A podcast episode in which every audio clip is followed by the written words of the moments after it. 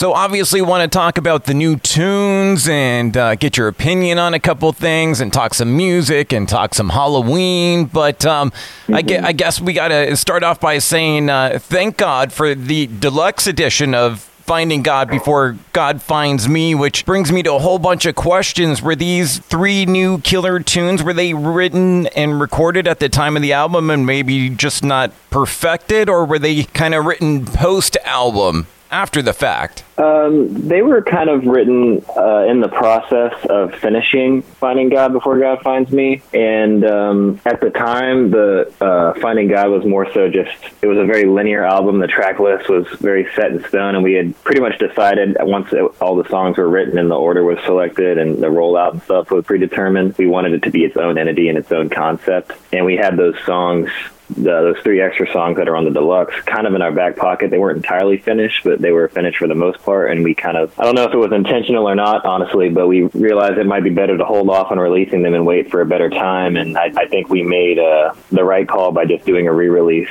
and adding those three extra tracks because it gave a whole new uh, extension of, of life and energy and excitement and hype to our band when we were doing our first headline tour, as well as, uh, you know, now obviously with the whole COVID 19 stuff, it's hard to, to find stuff to fill the time and, and, and, you know keep content out there for your fans of the band. So uh, I think the timing worked out with how we did it. Yeah, I mean, like you of course predicted the pandemic. No, I'm kidding, but uh, but it did kind of work out to bring attention back to the album and uh, wanted to of course talk about the tunes and certainly limits and been turning up that on the radio. And it's funny because I've been kind of saying like to my audience like you've been done dirty, right? Like so is this dude, and right. that kind of seems to be what that uh, tune is about, and kind kind of a strike first, strike hard, show no mercy too. Back at them. Exactly. Yeah, that's that's definitely what it is. It's more of like an underdog, like uh, I don't know, revenge type song, if you will. I love it. What, can you talk about? Was it a kind of a, a would that come from a personal story, or was that kind of a amalgamation of just kind of that character? Um, well, when it comes to writing lyrics, I, I don't like to make things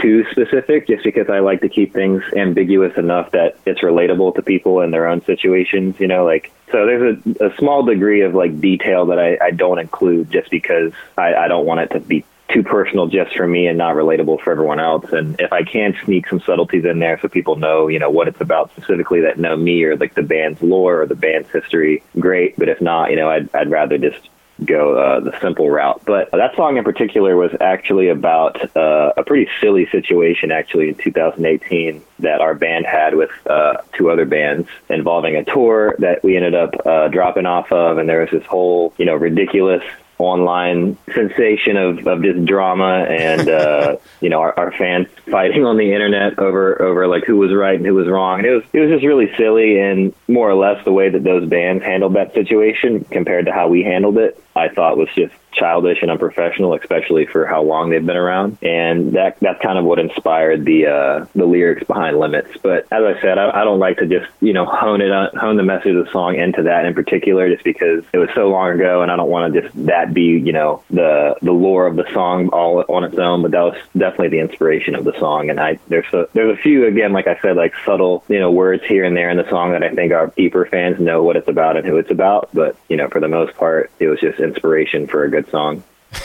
it's about nobody, but if you have the special decoder ring, wink, wink, nod, nod, you know what it's about. Yeah, yeah. There's a there's one little line in there I think that paints it pretty clear for anyone that was around for that situation. But otherwise, it's just a good song, I think. I love it, and uh, not to not to get anyone in trouble, let's uh, talk about the the brilliant cover of the Duran Duran classic "Come Undone." And I always felt like that could use a little bit more guitars. But talk about the idea. Whose idea was that? Was that your idea to cover that tune? Who who thought of that one? That cover was actually even older than the two other songs, "Limits" and "Never Know" on the on the deluxe reissue. I had I was uh, in Ohio. Uh, I think it was 2017 or maybe even 2016. I can't remember, but I was uh, helping a friend of mine that also produces and records on a project he was doing uh, with another band, and we had an extra day of free time, and we decided we just do a cover of a song that we liked. Uh, his name's Andrew Bayless, by the way. I'll, I'll plug him. He's a great producer. Yeah, we just decided to cover that, and we did like the outline of like a demo for it, and we kind of forgot about it, and we just had it like deep in a Dropbox somewhere. And then when we realized we were doing the deluxe reissue and we were going to add two extra songs, we're like, well, so an entire reissue. Let's, let's try to add as much as we can to it as far as content goes and tracks go. So we dug that up and kind of revamped it and dove back into it because we always liked it. We just never really had a reason to release it, and we attached that on there as well. I'm so glad you did because it's a, a, brilliant cover, and, and I'm certainly a, a metalhead, and my wife not at all. But I sent her that, and I was like, "Take a listen to that," and she was like, "That's pretty good." You know, she nice, she rarely yeah. she rarely gives it up for like the metal bands, but she was like, I, I like that. I like the, the guitars up on that. Yeah, co- like, covers yeah. are are a good gateway, I think, for you know other other songs that people like that aren't really in the rock and metal world, and you know, kind of slowly walking them across that bridge. Yeah, because you know what, and that kind of leads me into some other things I wanted to talk about. Because ultimately, what a cover does, it says, "Hey, look, we're both a fan of this same song," and it opens up their ideas, mm-hmm. their heads to you as a band or an artist, and that's why I always like have have these little music games I like to play with everyone that I talk to, and I think it's probably a kind of a good segue into it since we're talking about it. Because ultimately, when you're covering a Duran Duran song, you're saying, "I'm a fan of that band." Like ultimately, what you do, you're a music fan. At the end of the day. Mm-hmm. I'm a music fan at the end of the day. I'm a music nerd, is really more like it. So I, I created yeah. these little music games to play to kind of show your influences in a, in a different way and kind of putting bands in categories and then kind of making you pick your favorite out of the bunch. Let me throw some bands at you that I've put into a category and, and to kind of encapsulate a, a, time period of music. And I'm sure that these bands have penetrated you in one way or another. Maybe you hate them, maybe you love them, maybe you've barely heard of them, but I'm sure you have an opinion. So I'm going to put you in a DeLorean and kind of take you back to like the early 90s for what I've lovingly in, entitled the Flannel Five. So this is kind of the bands that were kind of ruling the world during this time period, and I'm curious to learn your favorite. Not that any of these could tour or anything, and no one can tour these days, but just kind of your favorite out of Nirvana, Pearl Jam, Stone Temple Pilots, Alice in Chains. Soundgarden. Out of those five, who's your numero uno out of the Flannel Five? the Flannel Five. That is so well, perfect. Um, that's a tricky one definitely between uh, Soundgarden and Pearl Jam, but I would say uh, Pearl Jam for sure. That I, just mostly because that's the one that I, I think I know the most songs from and wow. I've listened to the most. Pearl Jam, it, kind of the, really the last man standing. But tell me what you love about Pearl Jam. Is it is it Eddie Vedder and his voice and his songwriting, or what is it? What stands out to you? I really think it's Eddie Vedder and his voice. To be honest, he, it's the hooks are catchy and the riffs are catchy and all that's great. But I feel like a lot of the times what really gives a band its magic or any artist really is is the singer and, and their cadence and, and their deliveries. Just kind of the way they say things and their inflections and stuff. And pearl jam has it's the type of band where like whether you're joking around like mocking them or not or you're just genuinely singing along it's like it's impossible to put into a box with another singer i feel like especially with a song like even flow you know, like it's just like at this point with me and my friends that listen to the same type of music and that same era of music, it's almost like a joke just doing the even flow verse, like no no no no no no no in the concrete, you know, like you just you can't make that stuff up. It's like the Freebird of the uh, 90s. Yeah, exactly. It's just so memorable. Like you hear that song or you hear someone even just mumble that, that arrangement of, of syllables with that tone and you know what they're singing. And I think that's, that's a powerful thing for a band to have that someone can just joke around and like mumble a melody and everyone's like, oh, I know exactly what that is. Yeah, that's how, that's how much you've penetrated society. That's yeah, exactly. So, okay, Pearl Jam. So Pearl Jam numero uno of the Flannel Five. Mm-hmm. Love it. So follow me here. We're gonna we're gonna add one to it and, and go. That was kind of more like the early '90s, right? So we're gonna kick it up into the later '90s. I f- imagine this one's gonna be a little bit more tougher for you. And uh, okay. since we're gonna add one to it, we name this one the Nu Metal Six Pack. So Perfect. this is gonna be Rage Against the Machine, Korn, Linkin Park, Slipknot, Disturbed or System of a Down. Damn, Limp Bizkit's not on there, is it? You know what? They were originally, but nobody will pick them, and so it got to the point well. like, why put them on there? I they're going to be back on there at some point, but they were on there. Originally. I would have picked them for sure. uh, so so you said Linkin Park, Disturbed, Slipknot, System, Rage Against the Machine, Korn, System, Korn. What was the sixth one? Korn. Wow, definitely between Disturb and, and Linkin Park, I would say would be my choice. It's I really I can't tell, man. I probably listened to The Sickness and Hybrid Theory and, and Meteora like a thousand times in my lifetime. I guess I would have to say uh, I have to say Linkin Park. I feel like I feel like that's like just just by a little bit. I would I say I, I listen to that more than Disturbed growing up because Disturbed is one of my all time favorite metal bands. But uh, Linkin Park really has a way of uh, I guess putting you in your feels their melodies are just unbeatable. Yeah, I was going to say it sounded like you mentioned two Linkin Park albums and only one Disturbed earlier. When yeah, you know, rattling them off. Yeah, yeah. I guess that's a that's a good point. I, Disturbed, I would say The Sickness and Indestructible were my two favorites. I really liked those a lot. But yeah, when it comes to what I listen to the most, I, I think Linkin Park takes the cake on that one. And that's kind of a similar thing with both those bands is uh, David Draiman and Chester Bennington. They have this iconic and just like uncopyable, that's even a word, cadence and delivery when they when they sing and perform. That is just so powerful and like captivating. And they they they they each have their own like weird little unique like ticks and inflections that you can tell it's them just by hearing like one song. Even if it was a song of theirs you've never heard before, and you hear this, the vocals come in, you you know who it is. Since you so you're picking Linkin Park, and and dude, with it being like the 20th anniversary of of Hybrid Theory, can you take me back? Do you remember the first time you heard Hybrid Theory? Uh, yeah, I think I do. I I think it was uh it was either on MTV or Fuse or something, or it was some like was some music uh, video, some channel that still played music videos. I think I was maybe nine or ten. I can't remember exactly how old I was when Hybrid Theory came. I'm guessing it was like some like channel that was doing uh, just a bunch of like I just kept it on in my room, and it was always playing like rock and metal music videos and uh, I it just like as soon as I as soon as I heard it. Well, no, wait, I'm thinking of Meteora, right? Because I'm I'm 24, so I think it was actually Meteora that I had heard first from Linkin Park, and then I got back into Hybrid Theory. So ah, so second album and yeah, back so, to the first. Yeah, it was it was same with Fall Out Boy too. I I got into their second album first, and then once I became a fan, I dove backwards and, and checked out the first one. So yeah, I uh I, I guess I can't say the first time I heard Hybrid Theory because the first time I heard Linkin Park, it was Meteora. I think it was Numb or something. That was like around when I was getting into rock, is when Numb came out, I believe. Let me look it up. Numb was on. Um... No, it was Meteora. Oh, it was okay. Yeah, 2003, March 25th, 2003. Damn. Well, just for since you're looking at it, pick one off of pick one off of uh, of a hybrid theory, just for the fun of it, just for the 20th anniversary of it. Uh, let me see. I would say crawling for sure. Crawling, nice. Yeah. You know, one other thing I did want to bring up, is speaking of blasphemy, to to kind of learn about you, to read about some of your influences. And for a guy that pushes knobs, and we didn't even get into Winds of Plague and how cool is that? What Art Cruz is doing these days, and how his career mm-hmm. is, is taken off. But for a guy who pushes buttons and for a singer and a songwriter like yourself, I was surprised mm-hmm. to see not Nine Inch Nails listed on influences for you. Are you a Nine Inch Nails fan? Man, it's my my relationship and opinion with Nine Inch Nails is is so just uh, all over the place because uh, our former bass player Vincent, he is probably the biggest Nine Inch Nails fan I or you will ever meet.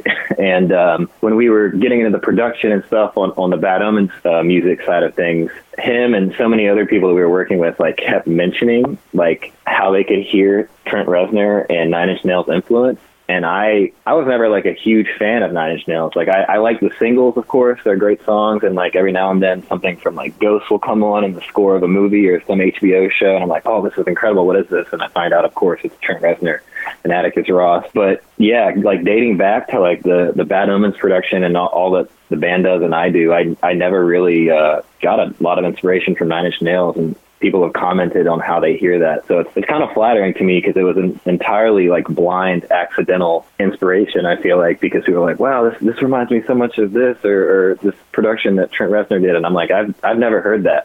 like, and I, I do like it because Nine Inch Nails they have such an in, insane catalog and such a large catalog as does Trent Reznor that even to this day, because I I did eventually dive pretty deep into them. Like even to this day, there's still stuff I'm hearing or discovering that I had I didn't know about that I'm just like, this is incredible. So it's I don't know. I would say Nine Inch Nails is just the gift that keeps on giving because they just Trent Reznor in particular as a producer is just always doing something cool and exciting. So you do know the catalog though. You've listened to Pretty Hate Machine. You've listened to the Downward Spiral. Yeah, there's we uh, a lot of long drives on tour, Vincent has given me the rundown, just the entire.